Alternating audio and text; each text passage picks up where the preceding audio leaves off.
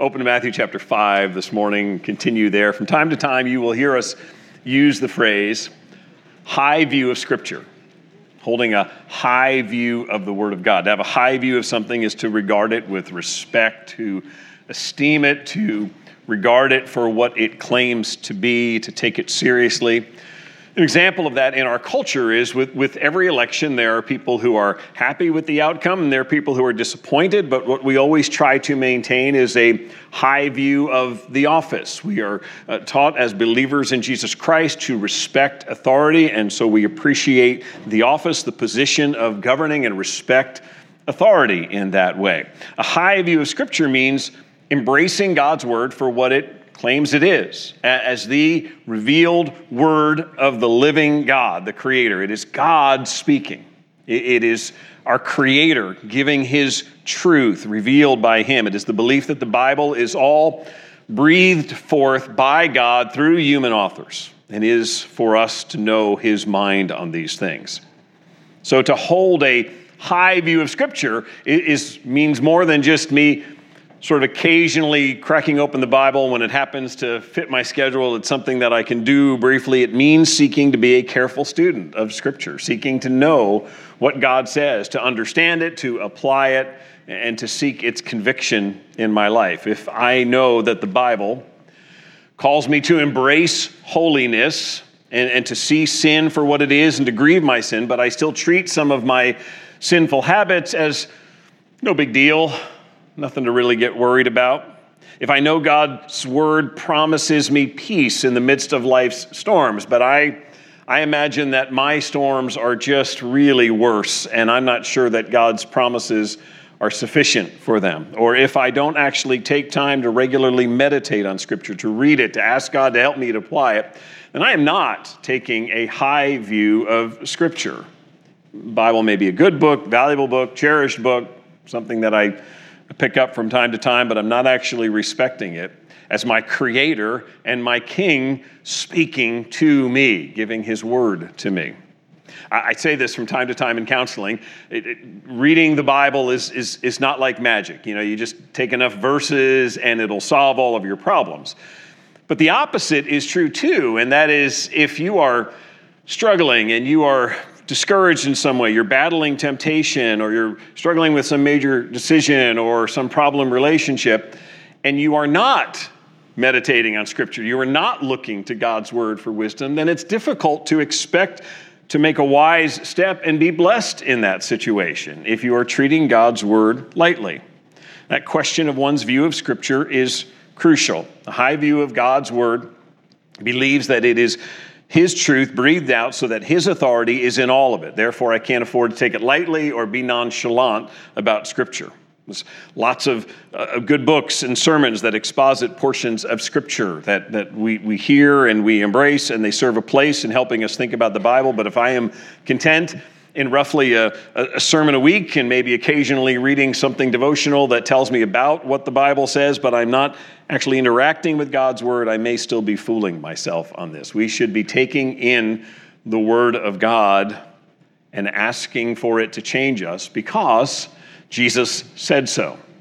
In his temptation in the wilderness, when Satan said to turn the stones into bread to satisfy his hunger. You remember how Jesus answered in Matthew 4 4 Man shall not live by bread alone, but by every word that proceeds, that comes from the mouth of God. We need nutritional sustenance, but we need the word of God. Our souls need to hear from God and hear from Scripture. It's only half joking when we, we talk about being hangry, you know, hunger, anger, that sort of thing, when I'm really hungry. But do you crave communion with God? Do you long to hear Him speak to you through His Word? Jesus taught this high view of Scripture. One of the places He did is the passage we're in this morning. Matthew 5, 17 to 20 is where we are in the Sermon on the Mount.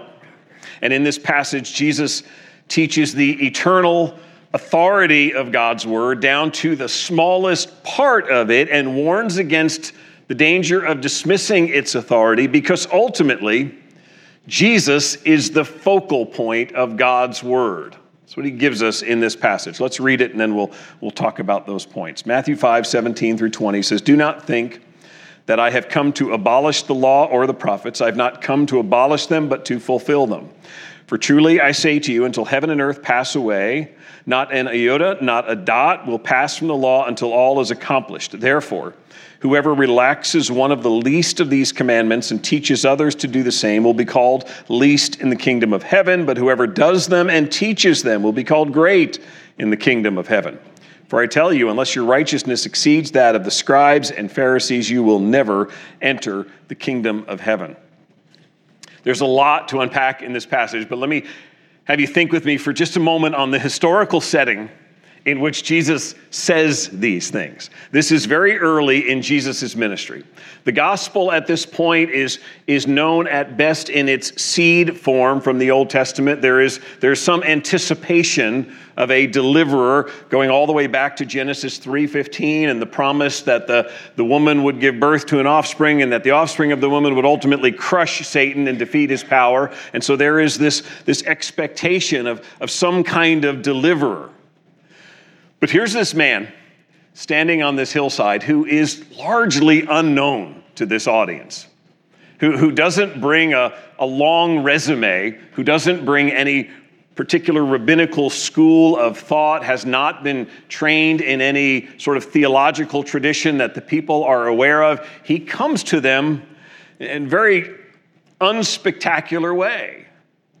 He did have John the Baptist preceding him, and John says, Behold the Lamb of God who takes away the sin of the world. But we also know that happens in a very remote area. It is not widespread knowledge. And, and so, as Jesus stands on that hillside, for a lot of people, this is first glimpse, first beginning to hear what he has to say. And he is about to say some radical things that had to shock the people who were standing there in his audience. This, this section, 17 through 20, this is our transition point. We've read the introduction to the Sermon on the Mount, which is the Beatitudes, the, the character that marks members of his kingdom, and then the behavior, which is salt and light as we influence the world. But now he shifts into this portion that starts in verse 17 and goes all the way to the end of chapter 5, and it's characterized by this phrase. Jesus repeatedly will say, You've heard it said, but I say. Six times in the rest of this section, Jesus will say, You have heard it said, but I say. And, and when he says, You have heard it said, he's referring to God's law, or at least some of the strict Pharisaical interpretations of God's law. And so he's saying, You have been taught, you have heard this about God's law, but I say. Think about that again apart from all that you know about Jesus and all that you bring to this, set all that aside. This is your first introduction to Jesus. And, and his statement that he says over and over again is, You've heard this, but I say this. That is an incredible claim of authority, and it has to be shocking to these people because he is now saying, I know what they've taught you. I know what your religious leaders have taught you about God's law. I know what they've given you as their strict moral code but I say this. That is, that is unsettling for any religious follower. Any Jew at that point on that hillside now has to start to wrestle with who is this guy? How, how does anyone say this? How does this guy stand here and now claim authority that ultimately surpasses what we believe the law to say, or, or at least to, to reinterpret it in some way? This is shocking to them that he is saying that our religious leaders have taught us inadequately. The stunner, of course, is that last verse in the section I just read, verse 20. I tell you, unless your righteousness exceeds that of the scribes and Pharisees, you will never enter the kingdom of heaven. Here again, this relatively unknown teacher from, from Galilee is now saying not only is the, the instruction that the Pharisees give you inadequate. He's now asserting that the righteousness of their religious leaders is not enough for them to even be in God's kingdom. That they are enemies, if you will, of God because they are not a part of his kingdom. And so that's some of what's being generated here in terms of questions about who this guy is and what his intentions are. And so that's why verses 17 through 19 are so important. Because it's tempting if you're listening to him on that hillside to think, this could be some kind of religious nut who's here to overturn everything that we believed, who's undermining God's law. How, how can we possibly trust him? This audience at this point has not even begun to contemplate the notion that this rabbi from Nazareth could be God in flesh. Again, we, we know these things, we read all this into it, but that audience, they, they have not heard him say, I and the Father are one, or before Abraham was, I am. And when he eventually does say those things, they're even more up in arms at, at, at him making the claim to actually be deity, to, to be divine. For now, their question really is okay, he's, he's taught about meekness and purity and righteousness and mercy. But is this some kind of false teacher? Because why would he say what he said about the Pharisees? Why would he say what he's beginning to say about God's law, that it says this, but I say this? And so Jesus' first statement to them in verse 17 is an absolute, unwavering commitment to the eternal authority of God's word. The first thing that he says is, I have not come to abolish God's law. I am, I, I am committed to the eternal permanence and authority of it. I am not here to dismantle it. In fact, I want to assure you that what the law and the prophets say, and by law and prophets, we'll, we'll, get back to this, it's essentially shorthand for the Old Testament. By what, by what the scripture says, I believe it is eternally unchanging, authoritative, and he says, it's about me. And again, you're on that hillside, you are pausing in that moment to try to contemplate what Jesus is saying. I want to come back to verse 17, but let's just key in on verse 18 for a moment. Truly I say to you, till heaven and earth pass away, not an iota, not a dot will pass from the law until all is accomplished. Jesus says that the authority of God rests on all of Scripture, even down to the very smallest part of it. So take a look. This is Exodus 20, verse 2.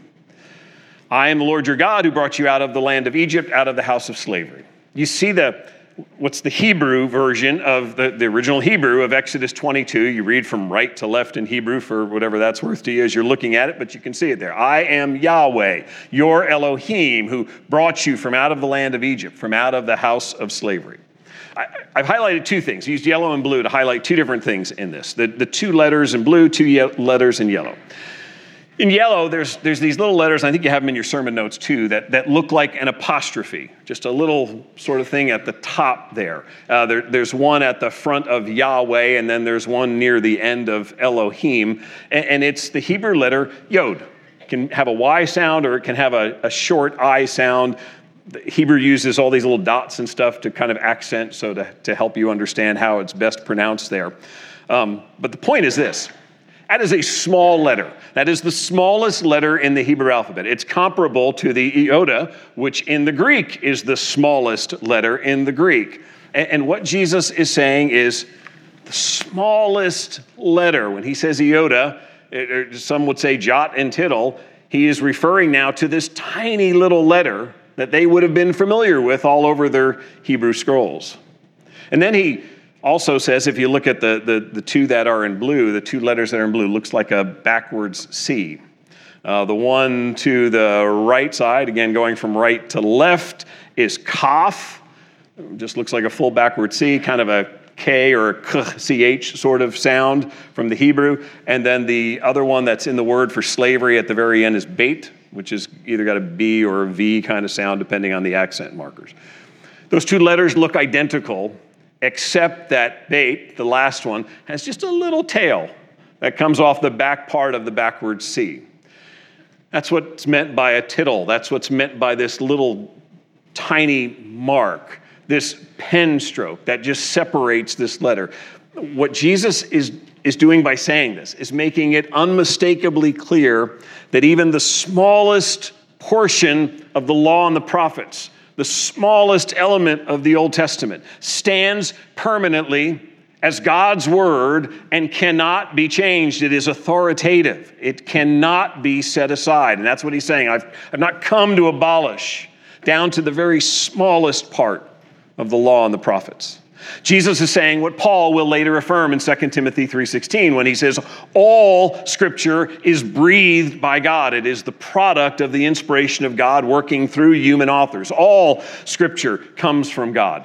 John will say this in, in, the last book of the Bible, in Revelation chapter 22, as he's approaching the end of the prophecy that takes us not only as chronologically last in terms of New Testament revelation, but also points us to the eternal kingdom, takes us the furthest into the eternal kingdom. And at the end of Revelation 22, John casts a warning on anyone who would add to or take away from the words of the book of this prophecy. Uh, there's no dismantling, nullifying, abolishing any portion of God's word. Jesus in John 10 35 said, Scripture cannot be broken. No one who listened to Jesus and who heard him teach could ever understand him to be saying that, well, portions of Scripture might not be valid. Portions of Scripture are really not all that important. No one would take Jesus seriously in, in, in terms of the, the attitude that we sometimes hear today that says, well, you can't, you can't really take the Bible literally. You can't take the Bible word for word. Well, he, he's not even saying word for word. He's saying smallest letter, tiniest stroke of the pen. Take seriously that it is indeed God's law. All of Scripture is from God, all is profitable, all speaks with His authority. That's what moves him to the warning in verse 19. That's why verse 19 then begins, therefore. In light of what he's just said about the authority and permanence of God's word, therefore, whoever relaxes one of the least of these commandments and teaches others to do the same will be called least in the kingdom of heaven, but whoever does them and teaches them will be called great in the kingdom of heaven. Since scripture is permanently authoritative, is God's word is, is declared to be reliable, then anyone in his kingdom who tries to nullify a portion of it, to say that that doesn't really matter, we can disregard that part of scripture is being disobedient. So if you're going to if you're going to play the pick and choose game with biblical commands and say, well, of course, that one's valid. That one should last for all time. But this one, culturally, we've changed, we've evolved, and so this one is irrelevant at this point. You are parting ways with Jesus in terms of his understanding of Scripture and what he taught people about Scripture. And, and it's interesting here that, that he actually warns of this threat against Scripture from within his kingdom because he speaks of it being done by someone who becomes the least in the kingdom of heaven, and whoever does and teaches them is called the greatest in the kingdom of heaven. What, what verse 19 is, is beginning to introduce is a concept that we will see in several places throughout the New Testament, and that is there are some level of rewards and lack of rewards in the eternal kingdom of God. We don't fully understand what that is, but it is for his followers. He's speaking about those who are disciples of his, and there is some some form of honor in heaven for those who are faithful in obeying and teaching God's word in its fullness and holding on to the authority of God's word and speaking that, but there's also some sense of loss for those who do otherwise. It's reminiscent of 2 John 8 that warns that there is something less than full reward.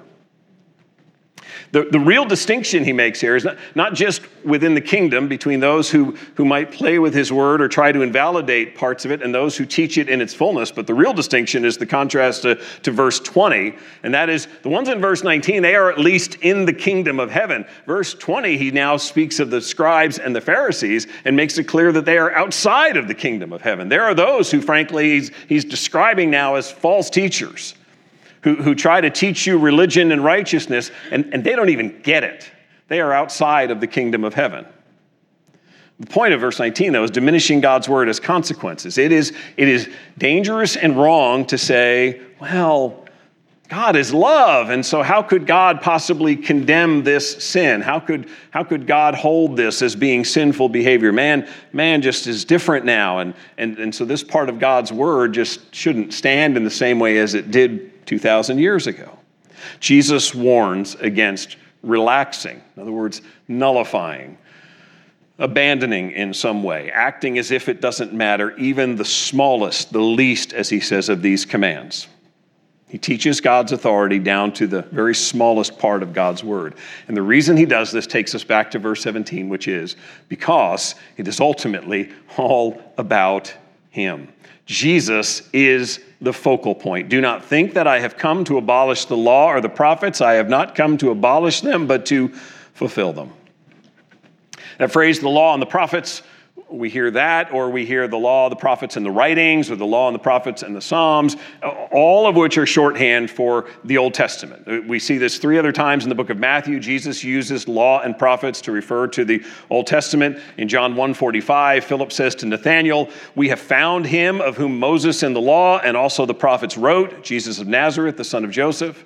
Paul, in his preaching twice in Acts, will use the phrase law and the prophets to say, This is the basis from which I am now teaching you uh, uh about this Savior, about this deliverer. And then Paul in Romans 3.21 also writes that the law and the prophets bear witness to the righteousness of God that came to man through Jesus. So the law and the prophets are pointing us back to the Old Testament. And Jesus is saying, I have not come to dismantle the scriptures. I've not come to upend them. I've not come to, to, to say that somehow um, that you need to just throw them out or we need to start over again. I have come to fulfill them. That's the important phrase, really. What, what, Jesus has come to fulfill these. When Jesus said he had come to fulfill the law and the prophets, he's making it clear that the Old Testament is authoritative, reliable, true, on its own, but it does not stand on its own in the sense that it is pointing forward to something. It is all intending to point us forward to a further revelation from God, which is the person of Jesus Christ. The law and the prophets serve to light the way to someone greater, someone who would bring out the fullness of its promises the one who would fully reveal what God's law was pointing to and what the prophets were anticipating, the one who, and, and, and we'll see this over the course of the next few weeks as we go through these next sections, who even takes the law that they had known, the law against, for instance, adultery, and says, let me fill this out for you so you understand how this speaks to the heart, adding even more in terms of, of bringing his fullness, his understanding to it, his teaching to us. But the Old Testament is prophetic it awaits someone to bring it to completion.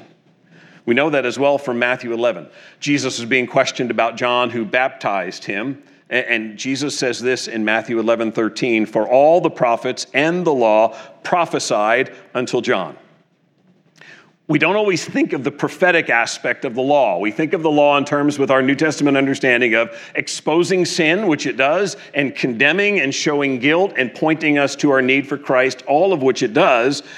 But it also emphasizes here that God's law prophesies. So when we go back to the, the Torah, the Genesis, Exodus, Leviticus, Numbers, Deuteronomy, we get, we get history, we get God's creation, man's fall, God's God's punishment against man, we also then get the Mosaic law, the instruction that, that God gives, that he requires of his people. But Jesus says all of the Old Testament has this prophetic function.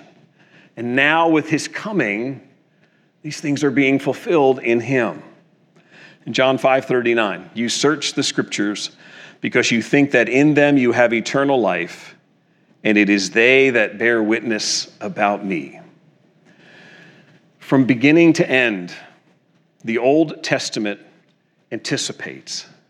It anticipates one who is greater than Moses, the one who was, if you will, the, the legend in these days. When they look back, Moses was held in great esteem. And yet the Old Testament anticipates one who comes who will be greater than Moses. The Old Testament anticipates one who will come and give a rest that is better and perfect as compared to the rest that Joshua had when he led them into the land and they had something of a rest. No, the, the, the Old Testament is anticipating a great eternal rest. The Old Testament is anticipating one who would give a better, more perfect sacrifice than even Abraham offering up Isaac or the priests who go to the altar and, and offer sacrifices time and time again. This one would give a better and perfect sacrifice. The Old Testament anticipates a, a king who is perfect in righteousness, who's perfect in all ways, far more than King David could ever be, for as much esteem as they held David in. The Old Testament anticipates this great coming king who would be perfect in wisdom. Solomon was the man when it came to wisdom. Solomon was the wisest man on earth. And the Old Testament anticipates one who personifies wisdom. He is wisdom. All that he says is filled with wisdom.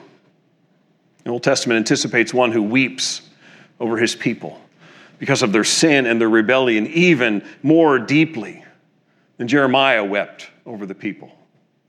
The Old Testament anticipates one who would proclaim righteousness and deliverance from sin in a way that, that no Old Testament prophet could ever proclaim. For as much fire and strength as we see from Isaiah and the other prophets, and as much as they are urging people toward the righteousness of God, the Old Testament anticipates a great prophet who, when he spoke, the people would be in awe of his authority because they would hear him proclaiming truth from his own per- perfect righteousness. The Old Testament anticipates, it, it prophesies one who would come and who would dwell among God's people in such a way that the tabernacle and the temple, the things that were so important, they would now understand were merely shadows, that were pointing to the one who would bring us into the intimate presence of God. The Old Testament anticipates one who would institute a covenant that is better, with better promises than, than any of the covenants before, because ultimately the Old Testament anticipates one who would give the one perfect sacrifice for sins. He would give his own body and blood as a substitute for us, and having offered that sacrifice, he would then sit down at the right hand of the Father, and the work of redemption would be finished and accomplished in Christ. The Old Testament is urging us forward that all of these sacrifices, all of this prophecy, all of this looks forward to one who is coming who will bring it to completion. And so God's word stands for all time because it is fulfilled now perfectly in Jesus. Near the end of the Gospel of Luke, after Jesus' resurrection, you remember the scene of the disciples who are on the road to Emmaus. And Luke says that their eyes were kept from recognizing the fact that suddenly Jesus was in the midst of them and walking with them. And they have this stranger who has come alongside, and, and they acknowledge their confusion. They don't know about his resurrection, and they certainly can't make sense of his crucifixion. How is it that the one who we thought was come to deliver us was crucified by the Romans? This doesn't, this doesn't seem to fit anything we anticipated. And what does Jesus say in Luke 24? Oh, foolish ones and slow of heart to believe all that the prophets have spoken. Was it not necessary that the Christ should suffer these things and enter into his glory? And beginning with Moses and all the prophets, he interpreted to them in all the scriptures the things concerning himself. Jesus, the one who said that the law and the prophets prophesied of him, gives a wonderful exposition that we would all love to see, maybe someday in heaven, the video of this exposition of him explaining to them how the Old Testament, piece by piece, smallest letter, smallest stroke of the pen, how it is all pointing to him. The focal point is Jesus. Now, one lingering question you might have, especially in light of verse 17 I've come not to abolish, but to fulfill. How do we square then that assurance from Jesus that he has not come to abolish or nullify the law with, with the fact that there are ceremonial and dietary laws that, that clearly are given in the Old Testament and in, in the Mosaic Code that we no longer follow. There are commands about food and clothing and purification rites and sacrifices and feasts that are not followed by today's believers in Jesus Christ. Answer to that, first of all, is to remember the setting in which Jesus is in in Matthew chapter 5. This is the beginning of ministry, and at this point, no one in that crowd grasps the full import of who he is or how he is going to die on a cross. This is all still for them to be understood and revealed, and the work of redemption is to be accomplished. And so there are, there are implications still to be unwrapped before them when the early church begins. But, but the truth of the matter is ultimately the death of Christ changes everything. At the, at the suffering and death of Jesus Christ, everything is changed. And the, the greatest picture that we have of that, Matthew describes when Jesus is being crucified and as he is dying, the veil in the temple that sets off the Holy of Holies, the most holy place of the temple, the place that the priest could only en- enter once a year and with fear and trepidation to offer sacrifice. That veil to that most holy place is torn in two as the Savior dies. To make it clear that now everything has changed the Jewish sacrificial system, so ingrained to them from the Mosaic law on, was meant to show them the penalty of sin, the cost of sin, the horror of sin, and what it meant. But it was meant to continue to remind them there needs to be a perfect sacrifice who once and for all opens the way to God and to his righteousness, and that is done in Jesus. Amen. And that's what changes it. That's what, that's what ends the sacrificial system. That's what changes the feasts. The, the, Passover. The Passover proclaimed that, that there's, there's one who, who passes over sin and provides life and who rescues from, from death, and that is Jesus. The Passover anticipates the Lamb of God who will give himself, and his blood will pay the cost, the penalty for our sin. The Feast of Tabernacles it recalled how they dwelled in tents when they were in the wilderness. Now, the Feast of Tabernacles with the death of Jesus Christ tells us there is coming an eternal rest. We will dwell with God and we will be in His care and in, in, in His presence forever. The Feast of Pentecost the one that celebrated God's blessing at the harvest, we see transformed with the early church in Acts chapter 2 to now become a feast of harvest that recognizes that the gospel of Jesus Christ is no longer here just in Jerusalem and Israel. It is now going to the ends of the earth. Every people will hear that every tongue and tribe and nation will will be embraced with the gospel of Jesus Christ. They will hear of what Jesus has done, and he will save people from out of every tongue and tribe and people. The death of Jesus changes everything. And because of that, because it's no longer just Israel and the gospel's now going out to the world, the civil, the dietary laws that govern life for the Jewish people, all of that's changed. There is no further, and it's the rest of the New Testament that unfolds this how these things are no longer obligations. These are no longer things to call us out as a peculiar people. What calls us out now as a peculiar people is Christ is in us. The Savior, through His Spirit, dwells in us and shines His light forth through us as we are salt and light. And so there's no more ethnic boundary. And you remember this well in Acts chapter 10. Peter's called to go to a Gentile home and proclaim the gospel. And Peter is in turmoil. You want me to go into a Gentile home and fellowship with Gentiles, and that's probably going to even mean they're going to offer me Gentile food, and that's unclean. And what does God do? Gives Peter a vision of unclean animals under the Jewish law. And what does he say to Peter? Go, kill, and eat. This is no longer unclean. He says, Don't call unclean what I call clean. It all changes at the cross of Jesus Christ. Jesus fulfilled the law, he obeyed it perfectly, and he is the sacrifice who could perfectly satisfy its demands. At his, at his baptism in Matthew chapter 3, remember John balks for just a moment at the idea of baptizing, baptizing Jesus. I need to be baptized by you. Jesus replies, Let it be so now, for thus it is fitting for us to fulfill all righteousness. Jesus is perfectly righteous. Jesus abides by God's law. Jesus fulfills God's law. Jesus teaches the depths of God's law, as we'll read over the course of the next few weeks. It is the contrast that's being established here is between this righteous one and the righteous pretenders who are the scribes and the Pharisees. This first sort of glimpse of it here in the Sermon on the Mount is that your, your religious leaders have been, they've come up with this system where they took God's law and, and they did what's the easy thing to do. They focused it purely on the outward.